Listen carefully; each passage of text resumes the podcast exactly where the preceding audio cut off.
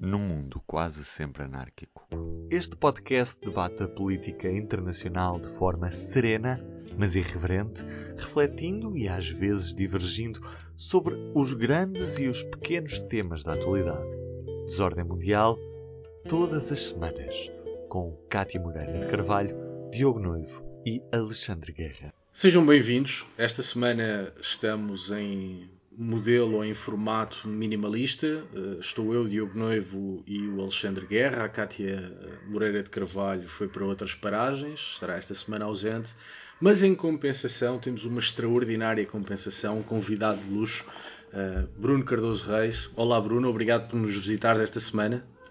Olá, obrigado eu pelo convite. Obrigado nós, é um prazer. O Bruno é, é, bem conhecido de todos, é historiador, doutorado em Estudos de Segurança pelo King's College em Londres, é subdiretor do Centro de Estudos Internacionais do ISCTE, onde também é professor universitário, é membro permanente do uh, podcast Café Europa, uh, no Observador, e tem sido também presença regular nas televisões para nos ajudar a entender melhor uh, a guerra em curso na, na Ucrânia. Nós desafiámos o Bruno esta semana para falar de um outro assunto, embora relacionado, uh, para falar sobre a Cimeira da NATO, uh, que se realizou entre os dias 28 e 30 uh, de junho em Madrid, aqui ao lado, onde se aprovou um novo conceito estratégico. Já lá vamos, já falaremos desse assunto.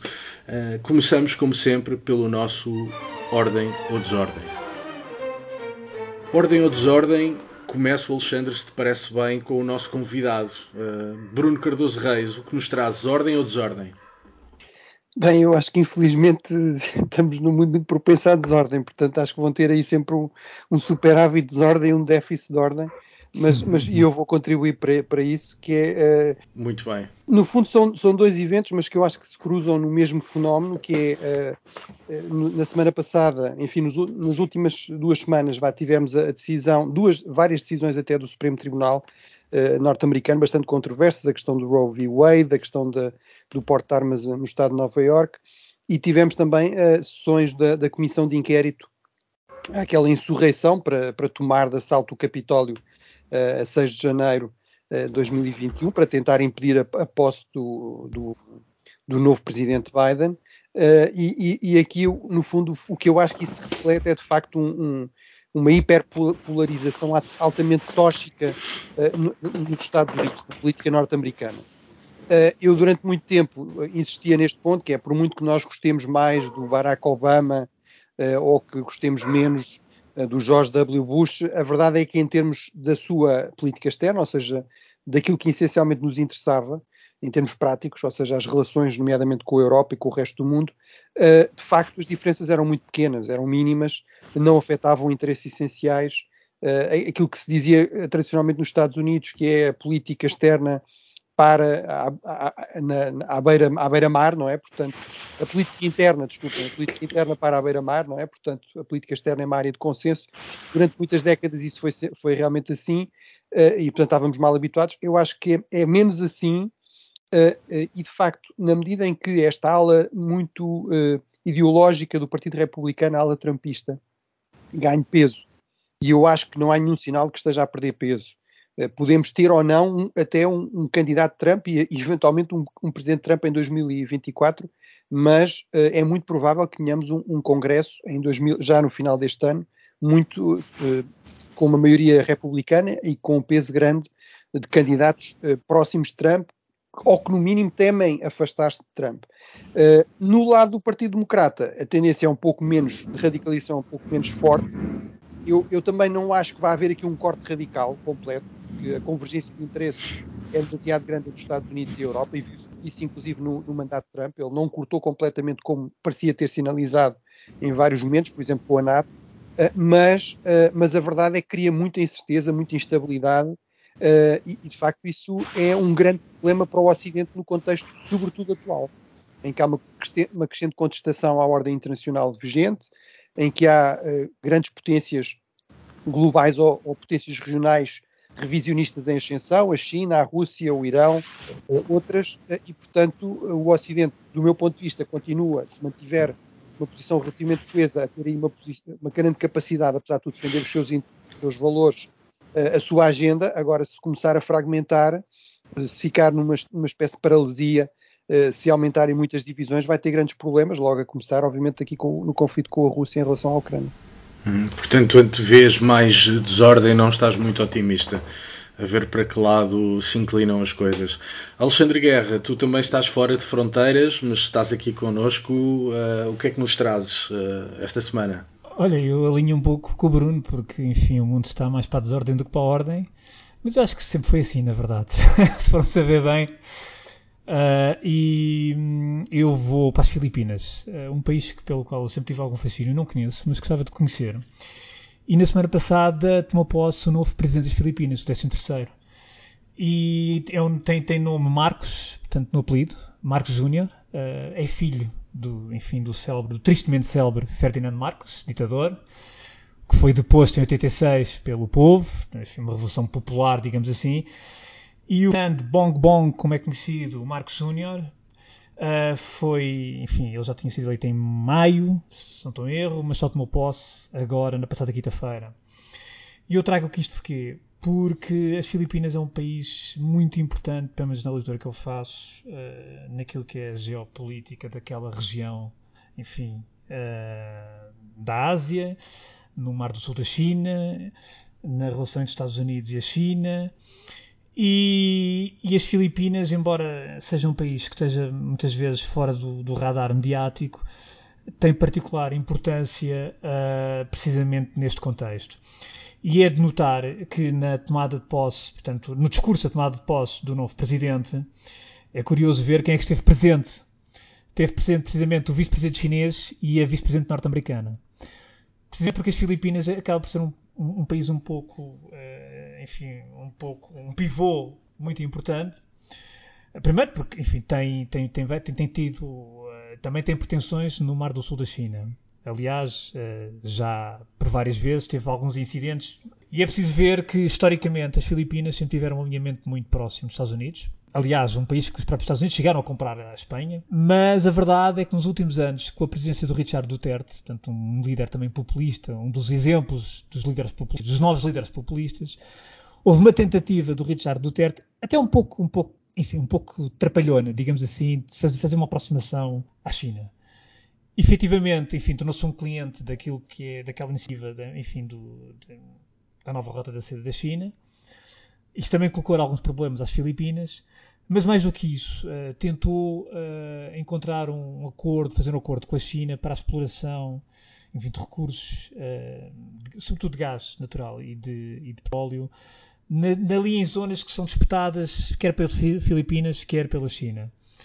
Este acordo não aconteceu, não, não chegou a bom porto, uh, e a verdade é que, uh, apesar de tudo isto, Ricardo, o Duterte, a, a determinada altura, percebeu que, que, que essa tentativa de aproximação à China não estava a ter os resultados que pretendia. E portanto é muito interessante, vai ser muito interessante ver este novo presidente, se efetivamente vai vincar novamente uma, enfim, uma, uma, uma viragem, a viragem clássica para os Estados Unidos, ou se por outro lado vai continuar eh, uma, uma aproximação à China e daí estarem enfim, estas duas, estas duas presenças de alto nível na, na tomada de posse, no discurso de tomada de posse do Ferdinand uh, Bong Bong Marcos Jr., e, e, daí, e por isso eu ter trazido aqui esta, esta, esta referência, porque acho que um, devemos estar atentos a, enfim, ao rumo que as Filipinas vão seguir. E também é preciso notar que agora em abril uh, os Estados Unidos fizeram um exercício militar de grande dimensão, o maior desde há sete anos que faziam nas Filipinas, portanto com cerca de 5 mil homens nas Filipinas, e portanto claramente os Estados Unidos uh, estão a apostar forte novamente nas Filipinas e vão provavelmente namorar, digamos assim, se me permite a expressão, o novo presidente para que realmente as Filipinas continuem muito na órbita dos Estados Unidos e, e não, não seja a tentação de, de cair na esfera da, da influência chinesa. Bom ponto, Alexandre. Um, o, o, meu tema esta semana é um bocadinho mais prosaico, ou parece certamente mais prosaico, e é de trazer uh, ordem na desordem. A desordem aconteceu no passado dia 3, domingo, um atirador ativo que entrou num centro comercial na Dinamarca, matando algumas pessoas, ferindo outras. Uh, e portanto esse é evidentemente o lado de desordem, um lado dramático, uh, triste e, e, certamente condenável. Mas há um lado de ordem nesta história uh, e que do meu ponto de vista merece ser, ser salientado, que é a forma como a imprensa, não só dinamarquesa, mas a imprensa internacional que cobriu este assunto, a forma como noticiou o sucedido. Este tipo de atentados são muito difíceis de noticiar porque há por parte dos jornalistas uma obrigação e um dever de informar, mas por outro lado existe também o risco de, ao informar, exacerbar o pânico e pôr em causa aquilo que é um, a segurança pública. Há um relatório muito interessante, na verdade, um manual muito interessante da OSCE, intitulado Reporting on Violent Extremism and Terrorism, e portanto são basicamente é um manual, um guia de instruções para os jornalistas cumprirem uh, neste tipo de incidentes uh, violentos. Um, há aqui um conjunto de, de, sugestões e de recomendações, não as vou ler todas, mas há aqui dois pontos que me parecem muito relevantes e que foram uh, cumpridos na Dinamarca. Por, por um lado, houve na Dinamarca o cuidado extremo de só dar informação quando essa informação estava confirmada há uma tentação natural em qualquer parte do mundo onde haja uh, liberdade de imprensa de avançar o quanto antes uh, dados, informações sobre aquilo que está em curso. Uh, na Dinamarca, e a imprensa internacional cobriu o assunto, foi extraordinariamente cautelosa na informação que foi avançando enquanto o ataque estava a acontecer. Outra coisa muito importante que aconteceu também foi não especular sobre o móvel, sobre a motivação do atirador. E nós temos assistido a isso na Europa, um pouco por toda a Europa. Sempre que há um ataque desta natureza, rapidamente aparecem uh, jornalistas, comentadores, gente a especular sobre as eventuais motivações do atacante ou dos atacantes o que normalmente redunda em alguns disparates uma vez passando o ataque. Desta vez, o, o, o enfim, a motivação do atacante uh, não era propriamente uma motivação racional, aparentemente aquilo que sabemos é que era uma pessoa com perturbações mentais e, portanto, essa terá sido a razão, uh, por chamá-lo de alguma forma, que levou ao atentado ou ao ataque. Uh, mas de facto, uh, uh, tudo isto, do meu ponto de vista, coloca em evidência o bom jornalismo que foi feito, a boa cobertura que foi feita e a maneira como a imprensa, insisto, quer local na Dinamarca, quer internacional, seguiu as melhores práticas de cobertura jornalística um, deste tipo de atos violentos. É um desafio muito grande para o jornalismo moderno, que está ligado 24 horas por dia, 7 dias por semana. É um desafio também muito grande para as autoridades, mas creio, ou pelo menos na minha opinião, aquilo que sucedeu na Dinamarca deve ser um caso de estudo um, a ser olhado com muita atenção para, para casos futuros e, portanto, ordem para cumprimentar o bom jornalismo que, que foi Mas, feito. Diogo, só uma nota, nós já tivemos esta conversa há uns tempos até por causa de um caso nacional, e como tu há pouco referiste, sobretudo também é importante que as autoridades não se precipitem ao qualificar determinado tipo de ato. Uh. E que tenham muito cuidado em utilizar a palavra terrorismo em algum tipo de, enfim, de atentados ou de, ou de, enfim, ou de atos mais violentos e o tipo de informação e o tipo de informação que passam, uma coisa que as autoridades têm que entender é que se não comunicam, abrem espaço à especulação. E portanto também há aqui um desafio importante para as autoridades. No caso da Dinamarca, uh, sendo certo isso que estás a dizer e subscrevo, Alexandre, o que me parece importante é cumprimentar e, e, e felicitar o bom jornalismo que foi feito. Uh, não deixou de. As pessoas foram informadas a todo o momento, cumpriu-se o dever e a obrigação de informar, mas sem causar alarme público, uh, uh, sem exacerbar algo que já de si era, era muito grave. E, portanto, uh, trago ordem na desordem. Dito isto, passamos ao nosso tema principal. Esta semana vamos, como disse há pouco, no início, vamos falar da Cimeira da NATO que ocorreu entre o dia 28 e o dia 30 de junho em Madrid. A Cimeira é importante por várias razões, mas desde logo é importante porque aprovou ou fez aprovar um novo conceito estratégico. E se calhar começamos por aqui. O que é que são os conceitos estratégicos? Bom, como o próprio nome indica, são textos, documentos que definem a estratégia da organização, no caso da Aliança Atlântica. Descrevem o propósito e a, e a, natureza da organização, as suas tarefas fundamentais de segurança e os desafios e oportunidades que enfrenta num ambiente internacional que por definição, é volátil e, e, está sempre em mudança.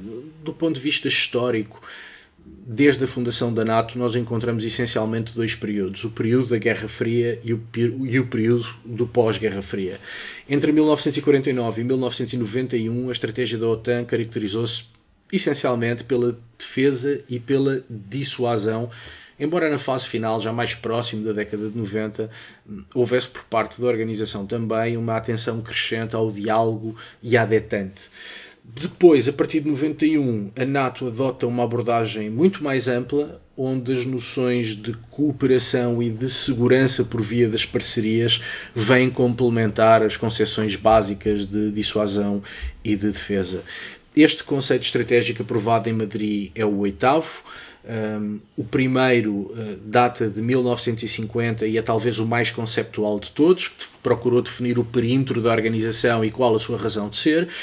O mais recente, com exceção do último, o sétimo, data de 2010, foi aprovado numa cimeira realizado, realizada em Lisboa e foi um conceito muito influenciado pela ameaça do terrorismo e pela necessidade de estabelecer parcerias. Este conceito de Lisboa tinha, grosso modo, dois grandes objetivos: defesa coletiva e gestão de crises por via da segurança cooperativa. Este é um bocadinho o quadro geral dos conceitos estratégicos.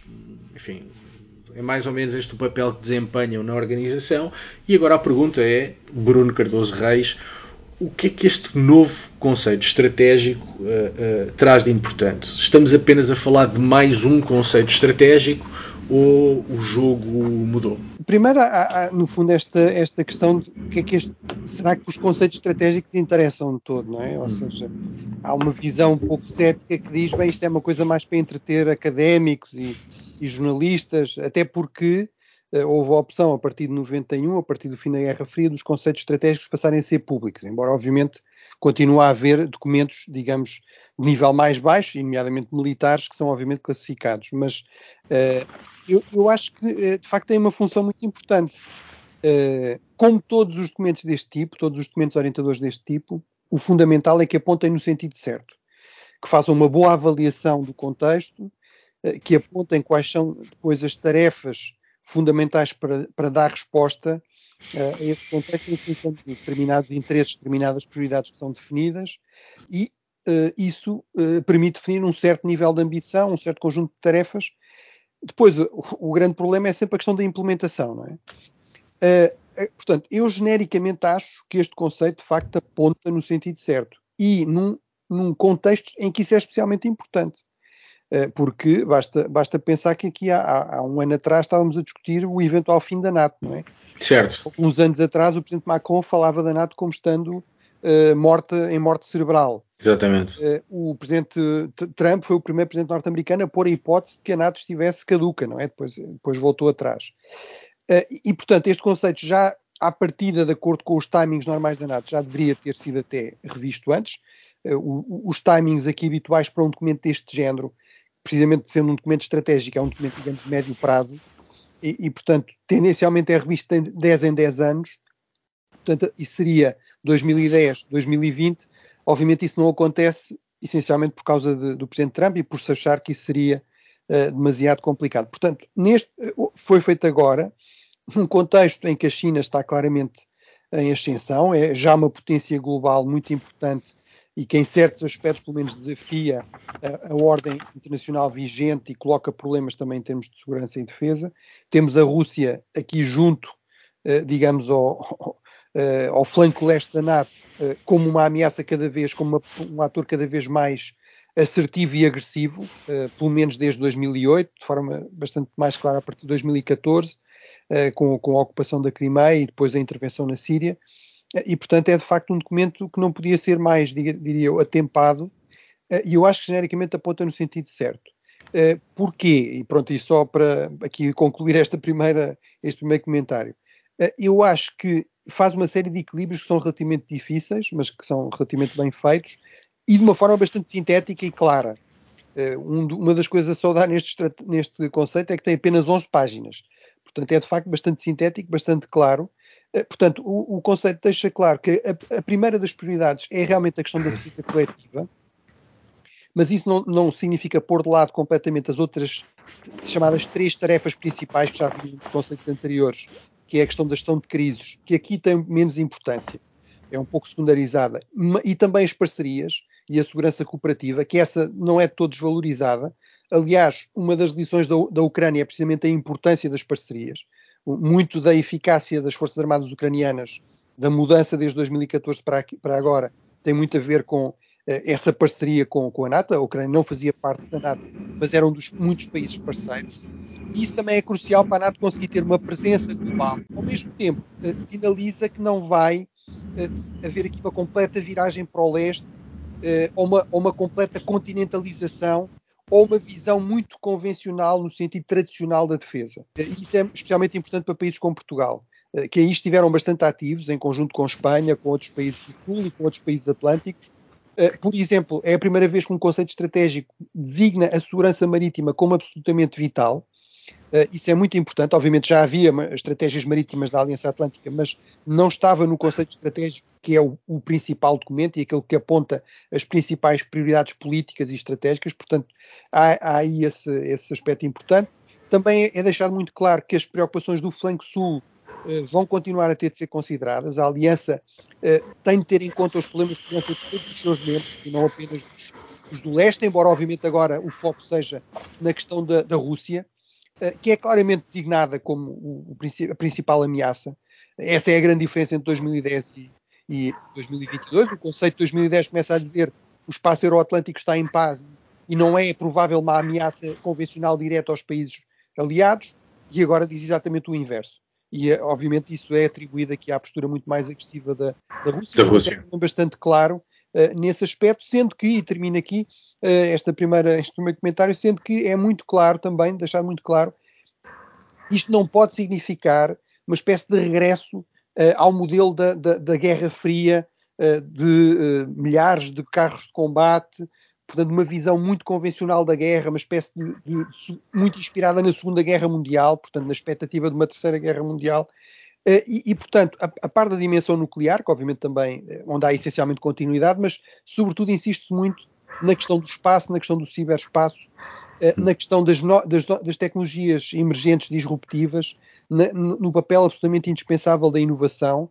E, portanto, a, quais são aqui os, os, os dois grandes pontos concretos que saem desta, eh, deste conceito e desta cimeira. Um é um investimento prioritário em inovação, aliás, um novo fundo para a inovação com mil milhões de uh, dólares uh, e, e, uma série de outras iniciativas em termos de promover essa inovação tecnológica, manter aí um papel de vanguarda. E a outra é uh, reforçar muito a capacidade de projeção de forças, ou seja, no fundo, a reserva estratégica da aliança, passar de 40 mil em termos de nível de ambição para 100 mil, com um grau de prontidão muito mais elevado para permitir, uh, peço desculpa, de 40 mil para 300 mil, quer dizer, uhum. Eu já, já, já achava que estava a aumentar muito, mas de 40 mil para 300 mil. Se calhar estavas a ser realista, oh Bruno. E, agora, lá está, isso aí, é, esse, esses dois aspectos vão ser absolutamente cruciais em termos de avaliar a implementação, o real compromisso, e isso vai exigir muito mais investimento. Há muitos países da NATO que estão já a sinalizar que vão fazer isso, que até já este ano anunciaram aumentos significativos no, no investimento em defesa, mas há outros que estão um pouco mais atrasados. E, portanto, esse vai ser. Certo, certo. É curioso porque tu referes o equilíbrio e, e foi precisamente a palavra escolhida pelo chefe de Estado espanhol para fazer o balanço da Cimeira. O rei Filipe VI diz que uh, este novo conceito estratégico pode ser resumido com o equilíbrio justo entre a resposta às ameaças imediatas no leste da Europa e a necessidade de enfrentar os desafios sistémicos e de longo prazo no mundo que se está agora a desenhar. E, portanto, há aqui esta, este esforço de, de, equilíbrio entre o presente urgente e um futuro ainda mais ou menos incerto.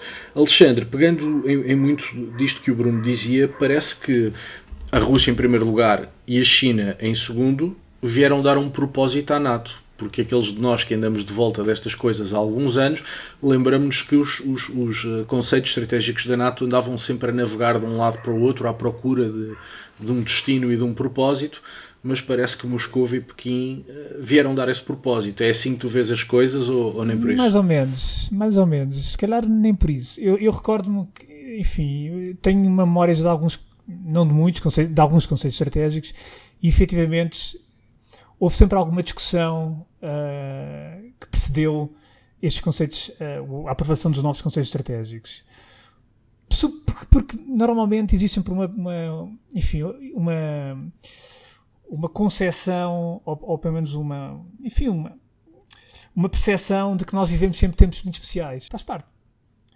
Há 10 anos atrás, ou há 15 anos, achavam que a viver tempos especiais. Uh, e há 20 ou 30 anos exatamente a mesma coisa. E, portanto, de certa maneira, uh, estes conceitos, quando são discutidos e quando são aprovados, são sempre, digamos, embrulhados, perdoem a expressão, em tempos especiais. Obviamente cada tempo tem a sua história, não é? Uh, e, e, hoje em dia vivemos realmente tempos uh, dramáticos e, e, e, de, conflito. A Europa, de facto, como diz a NATO, não está em paz.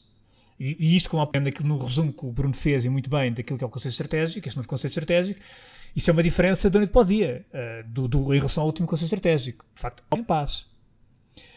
Uh, mas a verdade é que uh, a Europa, nos últimos 30 anos, ou 40 anos, ou desde o final da Guerra Fria, se quisermos, viveu tempos muito complicados. Guerra na Jugoslávia, por exemplo. E mais recentemente, a Europa já foi ameaçada na sua paz, ainda antes da invasão, por exemplo, na Guerra da Geórgia, que durou pouco tempo, mas que permitiu à Rússia ficar instalada na, na Abkhazia e na Ossétia do Sul, muito bem instalada, mas já antes tinha havido, por exemplo, um ataque cibernético a um dos países bálticos em 2000. E, por exemplo, esse ataque cibernético, à luz do novo conceito estratégico, já seria suficiente para ser ativado o artigo 5 Não podemos esquecer disto. Portanto, a verdade é que a, a Europa já não está em paz, é, já está em guerra com a Rússia, digamos assim, há muito tempo. O que, foi, o, o, o que se alterou foi precisamente a nossa lente com que começamos a ver as coisas.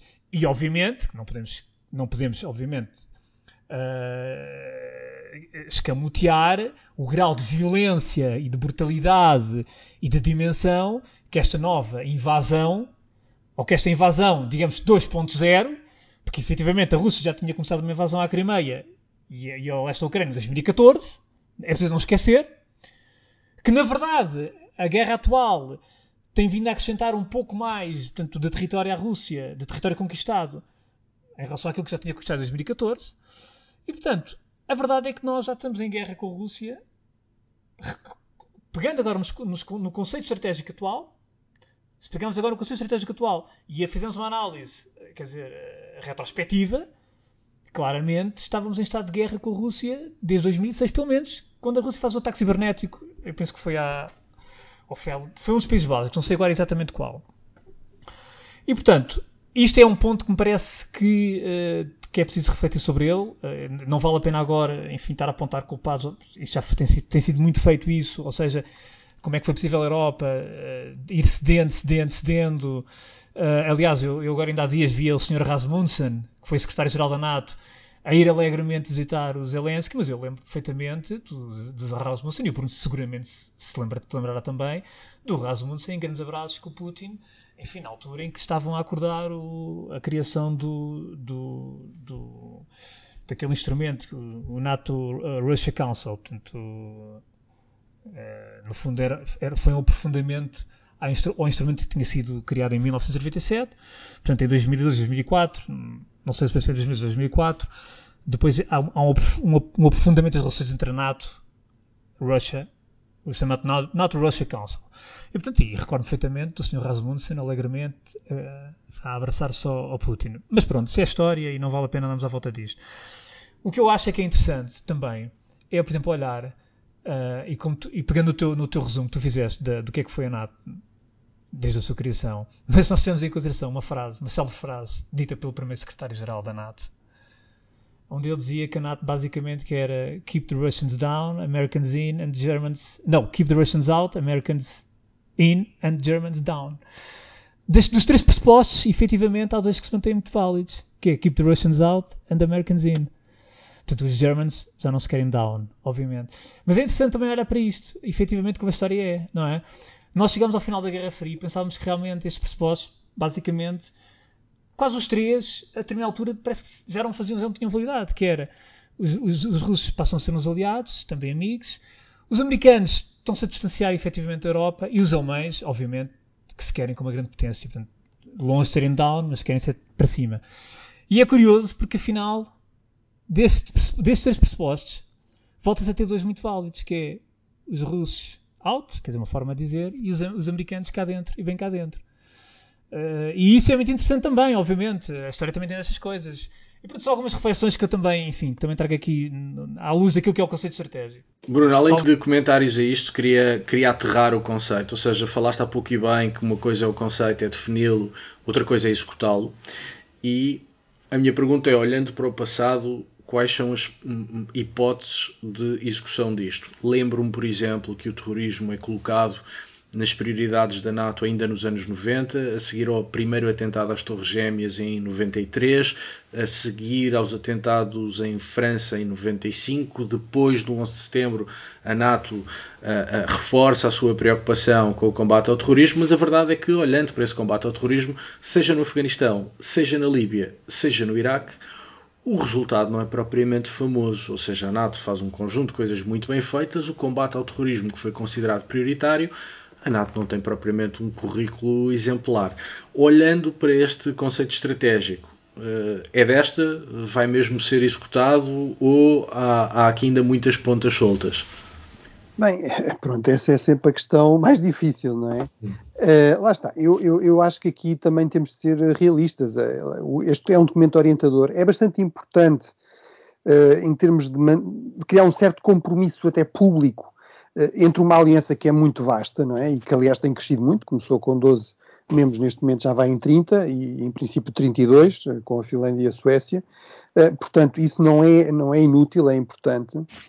Agora, em termos, por exemplo, do nível de compromisso com a implementação, isso depois também vai, vai obviamente variar, ou seja, nós vemos que há países que já estão a avançar com a implementação, quer dizer, há, há, vamos lá ver, a Alemanha anunciou 100 mil milhões de euros nos próximos três anos de aumento da defesa em despesa. Isso é mais do que o orçamento, é quase o dobro do orçamento russo da defesa por ano, por ano não é? E algo que era impensável antes da invasão da Ucrânia. Algo que era completamente impensável, não é? A, Suécia e a Finlândia, nós nos habituámos a ver como certo. uns países uh, fofinhos, neutros e tal, que na realidade nunca foram assim tanto, sempre uhum. praticaram a neutralidade armada. A Suécia tem uma indústria, aliás, de armamento bastante significativa, mas anunciaram 300, uh, penso que é 300 milhões de euros um e 500 milhões de euros outro já este ano.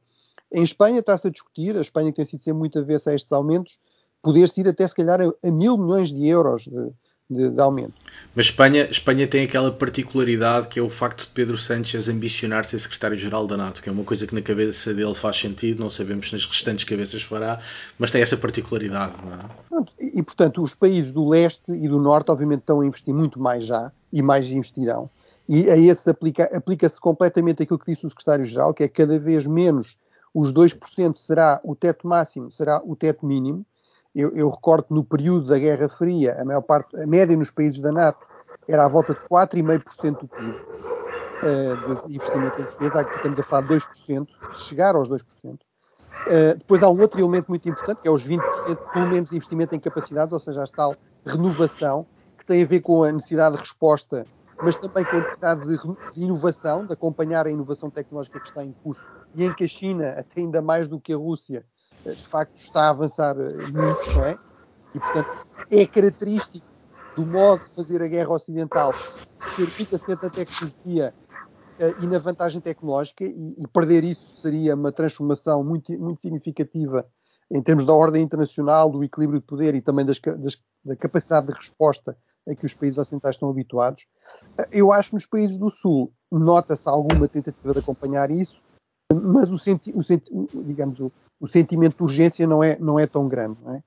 Eh, e, portanto, acho que inclusive, lá está, a dimensão da aliança é importante. Esta ideia de que, se não se acompanhar, vamos ficar para trás, perdemos crédito junto dos aliados, perdemos influência na agenda da NATO. Portanto, acho que isso são, são fatores que ajudam a dar este contexto internacional ajuda a dar algum crédito uh, a esta ideia de que este aumento do nível de ambição não é simplesmente declaratório, não é simplesmente retórico, uh, uhum. corresponde realmente a um sentimento de urgência da parte uh, dos líderes e mesmo da par do parte da opinião pública. Nós vimos uma mudança radical na opinião pública nos países nórdicos, mas isso é genericamente o caso em todos os países. No caso onde já há sondagem nos países da, membros da NATO, da União, no caso da Europa ou dos Estados Unidos, aumentou substancialmente o crédito que é dado à NATO o valor que é dado à NATO como garantia de segurança, e eu acho que qualquer observador racional, inclusive em Portugal, percebe que para um país como Portugal, o, o nível de retorno que se tem por tentar acompanhar este esforço, mantendo-se como um alinhado credível, em relação àquilo que seria possível fazendo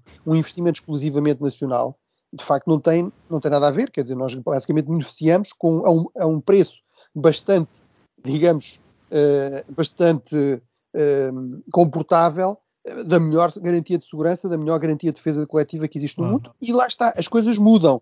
Aí é muito importante esse ponto que, que, que referiste, Diogo, e que também referiste, Alexandre, que é, este documento é um, um, documento de horizonte médio prazo. Um dos problemas que estes documentos podem ter é, há dois tipos de problemas. Um é ignorar a realidade atual uh, e ser uma coisa completamente vaga, olhar para, o, para um futuro que se especula, uhum. portanto, e a crítica legítima é dizer, então, mas e a Rússia? Quer dizer, mas então, e a China? Então e a Ucrânia, não é?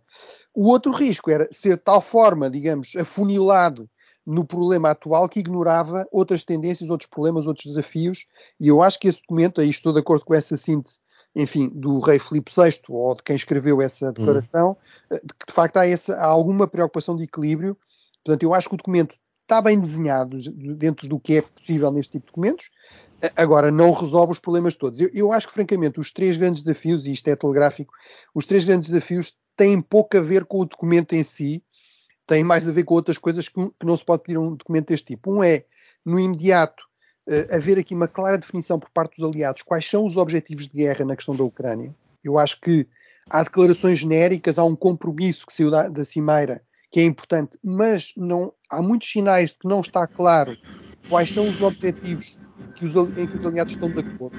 Esse vai ser um consenso muito difícil, não é? E, e, que vai, mas que vai começar a ser testado já a partir dos próximos meses, cada vez mais, eh, e que tem tradução também em termos do nível de apoio que se quer dar. Que tipo de armas claro. é que vão dar? Claro. Eh, todas estas discussões que temos assistido, às vezes muito confusas, por exemplo, especulações sobre se houve ou não um compromisso entre os aliados de não dar determinado tipo de armamento de maior alcance ou, ou, ou maior poder de fogo, mas, eh, portanto, isso é, é um problema. Eh, o, o, outro, o outro grande problema tem a ver com a coesão entre os aliados, ou seja, dinâmicas muito política interna. Uh, se começarmos a ter cada vez mais países-chave na aliança, enfim, tivemos agora uma eleição presidencial em França em que, prima, em que nunca a frente, uh, digamos, os herdeiros da Frente Nacional, a Marine Le Pen, esteve tão perto de ser presidente de França. Ela põe em causa claramente uh, a pertença à, à NATO. Não é? a mesma coisa nos Estados Unidos, que obviamente é aqui um, um ator ainda muito mais importante. Temos o Sr. Erdogan já no poder eh, na, na, na, Turquia, o Sr. Orbán na, na, Hungria. Portanto, isso é, um terceiro, é uma segunda dimensão, mas isso lá está, não se resolve ao nível da, da aliança e do conceito. E depois o terceiro grande desafio é como equilibrar uma atenção regional, eh, seja ao flanco leste, seja ao flanco sul, eh, com uma presença e uma relevância global, nomeadamente em relação à questão do desafio, do desafio da China. Eu acho que cada vez mais temos sinais de que estamos a viver que estamos a entrar, se tivermos sorte, e se evitarmos uma terceira guerra mundial, eh, que seria no potencialmente nuclear, estamos a entrar numa segunda guerra fria, mas aí realmente o protagonista principal, o principal polo de poder é a China. É a China, claro. E não é por acaso que a China pela primeira vez aparece num conceito estratégico da NATO. Uh, ela ainda não é um, um, poder global com as mesmas capacidades que tem os Estados Unidos, uh, mas há 20 anos atrás, ou há 10 anos atrás, ninguém falaria da China num conceito estratégico da NATO como sendo algo que é absolutamente incontornável para não parecer que o conceito está a ignorar o que é que se está a passar. Mas há uma, Agora, mas há uma, uma par... disso, é, mas há uma, é, é mais difícil. Há uma pequena particularidade é que o conceito identifica a Rússia claramente como uma ameaça, enquanto a China a linguagem é muito mais polida, não é bem uma ameaça, é um desafio a ter em conta. Portanto, há, há, há um cuidado por parte de quem, quem redige o, o conceito estratégico em ser muito mais cauteloso quando fala de Pequim, não é? Eu acho que isso reflete um compromisso, porque lá está. Isto também, é, depois, em termos de debate público em Portugal e não só noutras partes da Europa, depois temos esta coisa da NATO como uma espécie de império norte-americano. É? Isto é tudo muito simples, os Estados Unidos é que dizem, é que mandam. Claro. Uh, o, o, secretário, não sei onde é que li, li isso, o secretário-geral da NATO é uma espécie de governador norte-americano da Europa. É uma coisa, uma análise delirante, delirante. Um, uma das várias que se têm feito, não é? Sim, quer dizer, o secretário-geral da NATO é um facilitador, aliás, viu-se isso na questão uh, da adesão da Finlândia e da, uh, e, e da, da, Suécia. da, Suécia. mas está muito longe de ser aqui uma espécie de pau-mandado dos Estados Unidos. Ob obviamente, nada se faz na NATO sem os Estados Unidos.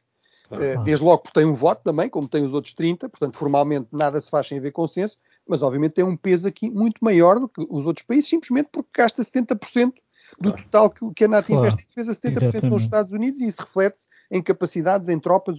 Os Estados Unidos aumentaram o seu, o seu volume de tropas na Europa de 60 mil para, para 100 mil, eh, claro. uh, com esta crise, não é? Mas daí a resumir a NATO uma espécie de apêndice dos Estados Unidos é um absurdo, não é? É um, é um absurdo. Viu-se isso, aliás, na adesão da Finlândia e da Suécia. A Turquia fez questão de negociar determinadas condições, apesar de ser muito evidente que os Estados Unidos apoiavam isso até tem, também extraindo algumas concessões dos Estados Unidos, por exemplo, em termos de fornecimento de, dos F-16 e da sua modernização. Portanto, uh, isso de facto é uma, é uma visa. Agora, é verdade, que, e, e, de facto isso traduz também na questão da China, ou seja, parece evidente que os Estados Unidos e alguns outros países, a Grã-Bretanha, alguns outros países, estariam disponíveis a ter aqui uma linguagem mais assertiva em relação à China. Há outros países europeus, entre os quais inclusive Portugal, que têm mais reservas em relação a isso e que acham que não se deve cortar pontos, nomeadamente até por causa da questão da Rússia. Uh, obviamente a França é aí um protagonista muito importante, por exemplo, mas há outros, a Itália, enfim, vários países do Sul, inclusive da Europa, a Espanha, etc. E, portanto, uh, houve aqui um certo compromisso. Eu até acho que a linguagem foi mais assertiva, talvez, do que eu esperasse, ou seja, há uma referência não apenas a um competidor estratégico, mas a, a comportamentos agressivos, uh, há uma referência expressa a esta aproximação entre a Rússia e a China como sendo um problema.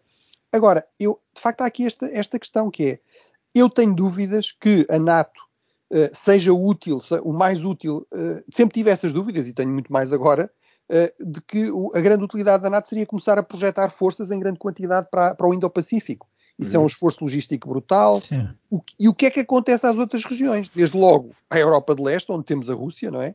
Mas também à África, ao Mediterrâneo, à América Latina, outras regiões onde eventualmente os Estados Unidos uh, estão a prestar menos atenção, mas que onde se surgirem vazios estratégicos, obviamente eles vão ser ocupados.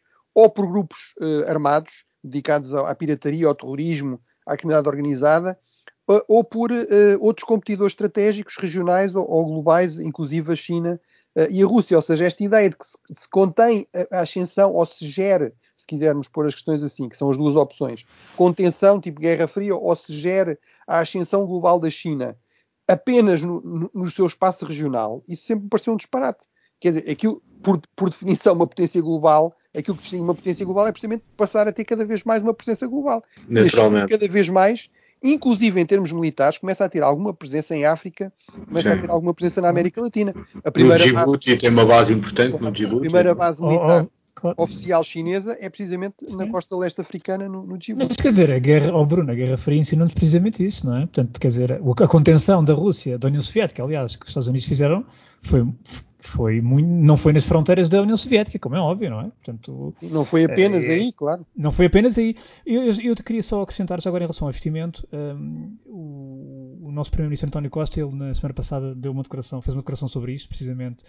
Eu penso que nós nesta altura temos que cerca, investir cerca de um, pelo menos de acordo com este orçamento está, está em vigor, cerca de 1,4%, 1,45%, portanto, em defesa.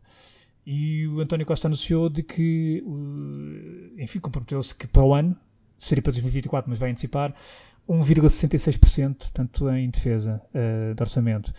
E que os 2% será até o final da década. Portanto, obviamente, Portugal a fazer esforços, enfim, grandes esforços, mas uh, dá passinhos pequeninos, é verdade, dentro das suas possibilidades. Uh, como estou há pouco referiste, nos países do Sul há aqui uma diferença, quer dizer, uh, e nomeadamente em Portugal, uh, naquilo que é o investimento, ou naquilo que é a alocação da, das verbas da defesa, do orçamento para a defesa, não é?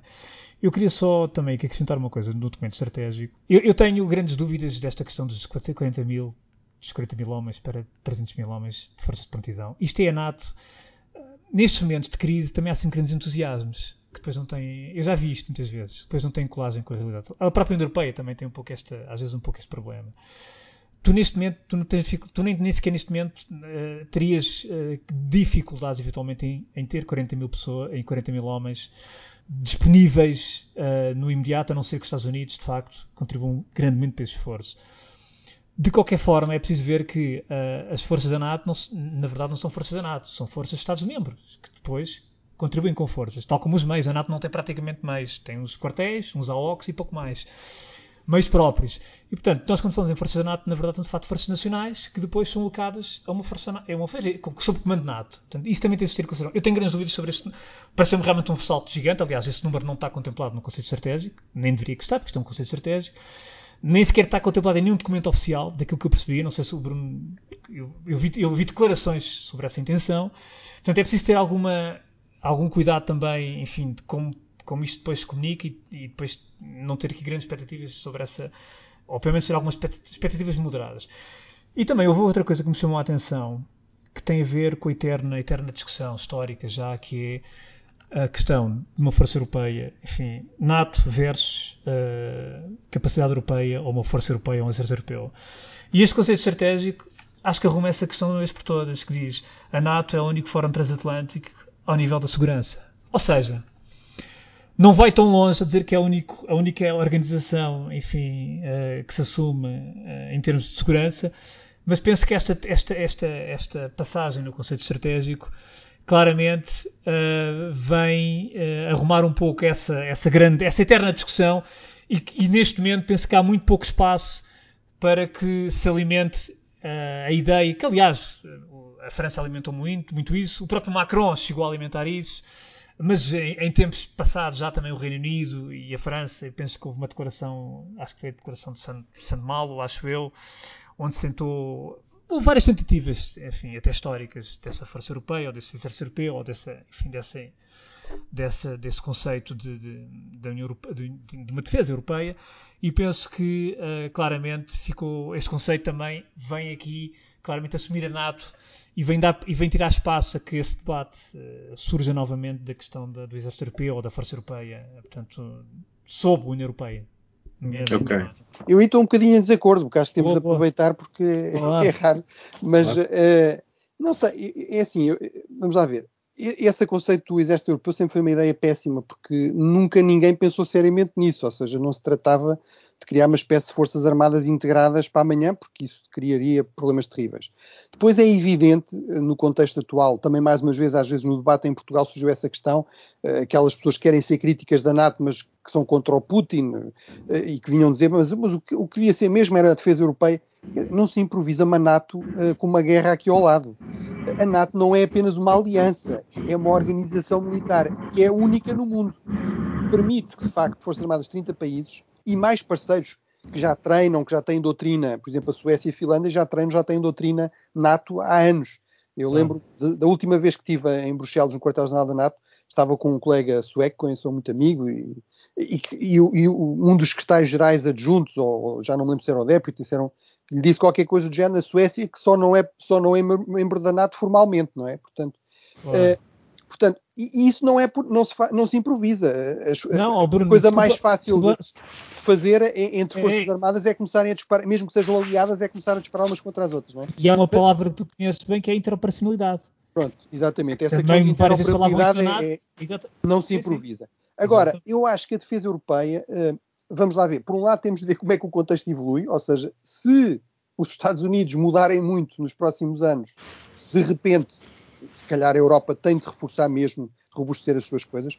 Eu acho que aí o documento estratégico, o primeiro para a defesa europeia, que também é revelador, não é? A NATO tem décadas, a União Europeia tem pela primeira vez este ano, em, em março, foi aprovada a dita bolsa, a dita bolsa estratégica, uhum. que é o primeiro documento especificamente para a defesa europeia que, muito apesar de tudo, aponta para coisas que seriam muito importantes, mas que não existem e que dizem tudo sobre a diferença. Exatamente. É ter um pela primeira vez um, um quartel-general verdadeiramente operacional para todo o tipo de missões, inclusive missões realmente militares operacionais. Para já, só existe missões de treino e informação, que é o que basicamente a União Europeia faz. Uhum. Ter mandatos mais robustos e, sobretudo, aí eu acho que a Marinha da União Europeia já está a trabalhar eh, onde há dinheiro, e há dinheiro europeu, europeu também pela primeira vez, que é a questão do desenvolvimento de capacidades. Tudo o que tenha a ver com novas capacidades, novas tecnologias aplicadas à, à defesa, uh, isso é, é algo em que, a, em que a União Europeia tem muito know-how, tem muito dinheiro também. Uh, lá está, em termos do que é habitual na defesa, os, os quase 8 mil milhões de euros deste novo Fundo Europeu de Defesa, que é também a primeira vez que a União Europeia tem dinheiro no orçamento comunitário para a defesa, uh, que foi aprovado o ano passado, de facto não é assim tanto, mas é uh, alguma coisa em termos de indicação de facto de uma nova, uma nova uhum. prioridade. Portanto, eu acho que complementarmente, não, não, nunca visando substituir, eu não desvalorizava completamente a defesa europeia uh, e teremos de ver como é que evolui aqui o contexto. Uh, agora, estou muito de acordo contigo, que é, vamos ver até onde é que chegamos com estes 300 mil homens. É, é de facto muito exigente e isso não se faz sem um reforço muito substancial dos orçamentos, porque uhum. esse grau de esse nível de efetivos e de prontidão, ou seja, de rapidez com que os efetivos são mobilizados, custa muito dinheiro. Eh, e, portanto, e permanentemente. Eh, e, portanto, eh, de facto, teremos de ver. Teremos de ver se isso acontece. Oh, Bruno, diz-me só uma coisa. Imagina que agora a coisa escalava, o conflito escalava. A NATO neste momento está em condições de mobilizar 40 mil homens de, força de, enfim, de reação rápida? Sim, está. Ou seja, Está também porque, entretanto, foi aumentando o nível de prontidão. Sim, Depois sim, aí há sim. coisas que é possível fazer. Por exemplo, também são vários meses é possível, a força pode ser... É, é, possível enviar as tropas, por exemplo, as tropas para ter um nível de prontidão máxima têm de estar treinadas e, uh, já, portanto, estar prontas para serem empregues em combate, vamos dizer assim. Mas também é possível, porque isto aqui tem essencialmente uma função de dissuasão, é possível mobilizar as tropas para lá, projetar as forças e depois fazer treino lá, por exemplo. Acabar o treino lá, vamos dizer assim. Portanto, é. mas, mas portanto, sim, eu, eu aí, quer dizer, aí também é importante dizer isto. É muito importante a NATO ter, perceber que o mundo está muito mais perigoso e muito mais contestado e muito mais propenso a crises militarizadas e, portanto, tem, o nível de investimento tem de corresponder a isso. Eu, eu sou, em parte, crítico do nível de desinvestimento que houve, mas também percebo até certo ponto, quer dizer, o mundo, de facto, no, nos anos 90 parecia muito mais pacífico, a Rússia estava muito mais fraca e preocupada com outras questões.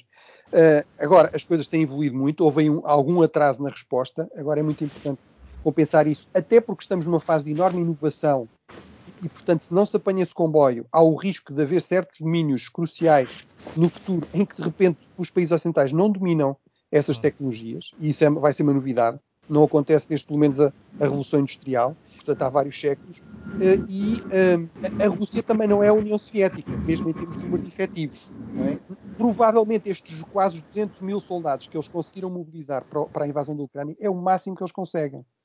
Eh, porque uhum. nenhum exército consegue mobilizar a 100% as suas tropas, não é? Também há músicos, cozinheiros, oficiais, etc., que estão em outro tipo de funções. Claro. Portanto, 300 mil homens é 100 mil a mais do que aquilo que o máximo que a Rússia conseguiu mobilizar.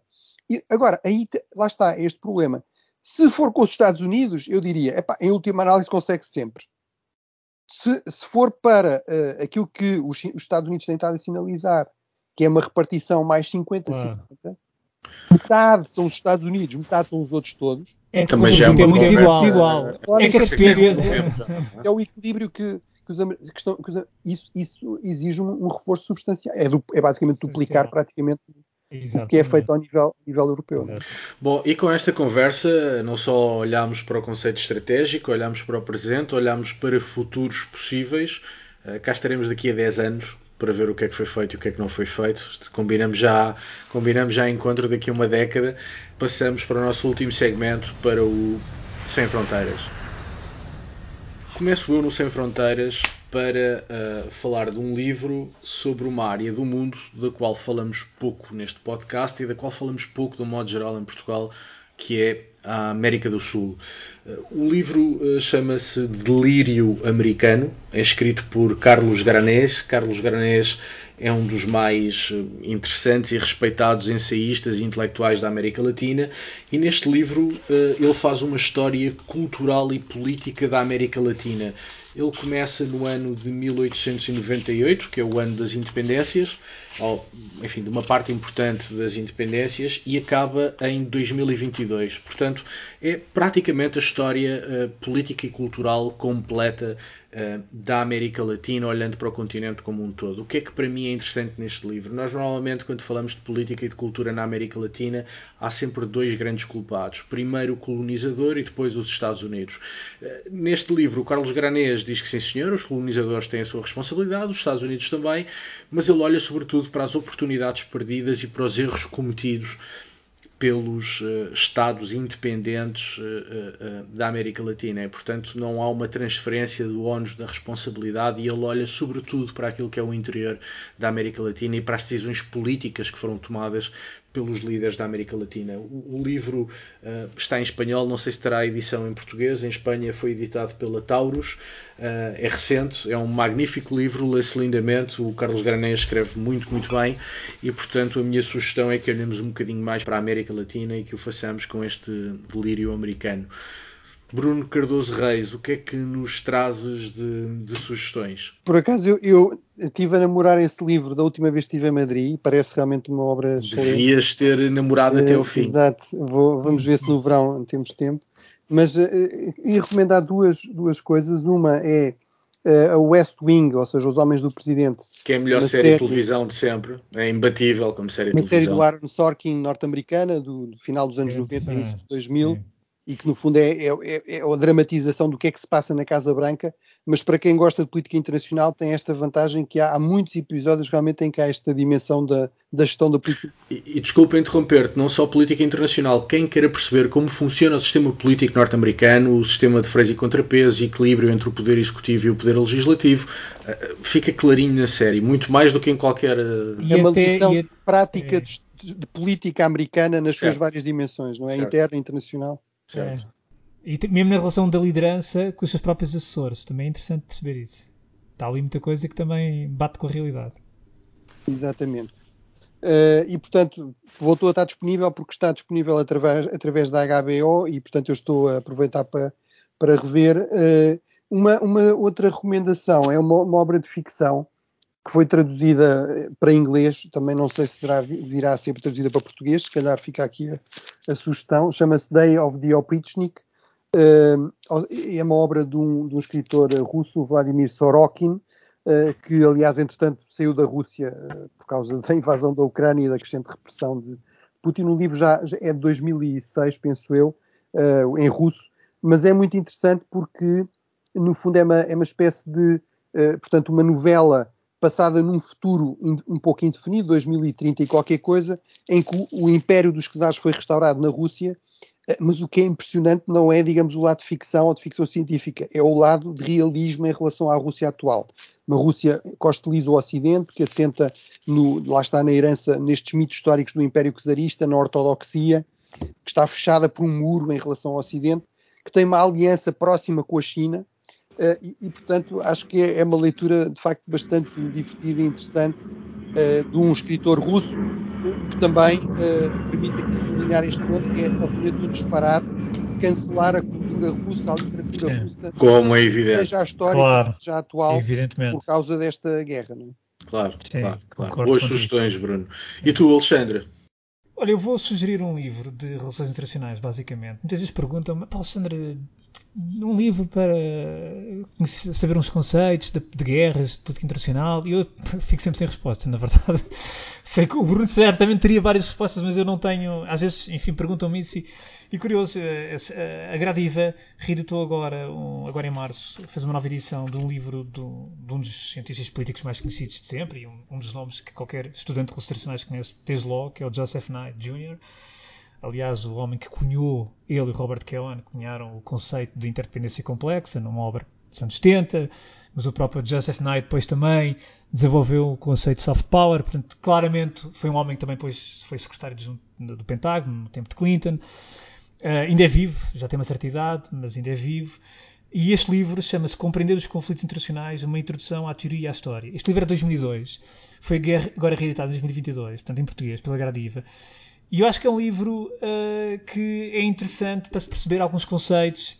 Uh, é um livro que é escrito também por um professor, por um homem que realmente contribuiu também para a disciplina da, da, ciência política e sobretudo das relações internacionais. E portanto, quem ler este, quem não é da área, sobretudo quem não é da área, mas para quem é da área é muito interessante, mas para quem não é da área acho que ainda será mais interessante, porque é um livro que pode ajudar, embora este livro não aborde a questão da Ucrânia, como é óbvio, mas é um livro que pode ajudar a perceber os modelos do sistema internacional, eh, pode, os mecanismos, os conceitos, e escrito por uma pessoa que realmente, mais do que um teórico, foi também uma pessoa que esteve na área política, na administração, e sobretudo contribuiu também com conceitos que ainda hoje são conceitos muito válidos na, na área das relações internacionais. Portanto, compreender os conflitos internacionais, uma introdução à teoria e à história do Joseph Knight Jr., da editora Gradiva. É a minha sugestão. É uma boa sugestão e é aqui que se vê o nosso ótima pequeno... sugestão ah. Uh, Alexandre, curiosamente eu, eu, recomendei esse livro à Gradiva. Ah, então és tu o responsável. E, portanto, não, não, é, o responsável é a Gradiva e o Guilherme Valente, o editor, que, uh, mas de facto é, é, uma boa obra e acho ah, ótimo que eles reeditem. Olha, sim, sim. E, sim, e o, Joseph Nye, o Joseph Nye, eu tive o prazer de o conhecer e entrevistar até, uh, para, para as relações internacionais e, e, de facto é uma pessoa extraordinariamente simpática, portanto, apesar de ser de facto uma pessoa muito conhecida no meio e até, enfim, no meio político também norte-americano, uh, tem também, pronto, é de facto uma pessoa, além de tudo, em termos pessoais, bastante, bastante simpático. Portanto, fico muito, subscrevo plenamente. A... Eu, eu, também, eu também subscrevo, só ia notar que, que, que, a forma como o Alexandre falou do livro delata a pequena, o pequeno gap geracional que existe entre mim e ele, porque ele fala do livro com algum distanciamento, mas para mim foi leitura de primeiro ano de faculdade. Portanto, eu li o livro no meu primeiro ano de faculdade Alexandre, não te sintas, eh, não te sintas assim uma, uma peça de museu, mas, mas fiz questão de notar, fiz questão de notar esse pequeno gap. Já viste, Bruno? É isto, eu sou sujeito a isto, estás a ver? Uma pessoa de meia idade, de meia idade, sujeito a isto. E pronto, e com esta pequena nota de, de bullying, uh, uh, nos despedimos. Bruno, muitíssimo obrigado pela tua visita, foi um gosto enorme ter-te aqui. Foi um prazer e, e parabéns pelo, pelo, podcast que vocês já tinham e que agora está muito bem no, no público. Acho que é muito importante haver de facto estes espaços de, de discussão, de diálogo, debate sobre estes temas que realmente já vão existindo em Portugal, felizmente, mas não há assim tantos, portanto é muito importante que existam. Parabéns e obrigado. Obrigado nós, vamos fazendo por isso e vamos contando contigo também, vamos desafiando para vir passando aqui neste nosso cantinho no público. Um, a quem nos ouve, obrigado pela companhia e para a semana cá estaremos novamente já com a Cátia Moreira de Carvalho. A todos um abraço, obrigado. Até a semana. Obrigado. Pode voltar a ouvir este e conhecer novos episódios em público.pt e na sua aplicação para podcasts. O público fica no ouvido.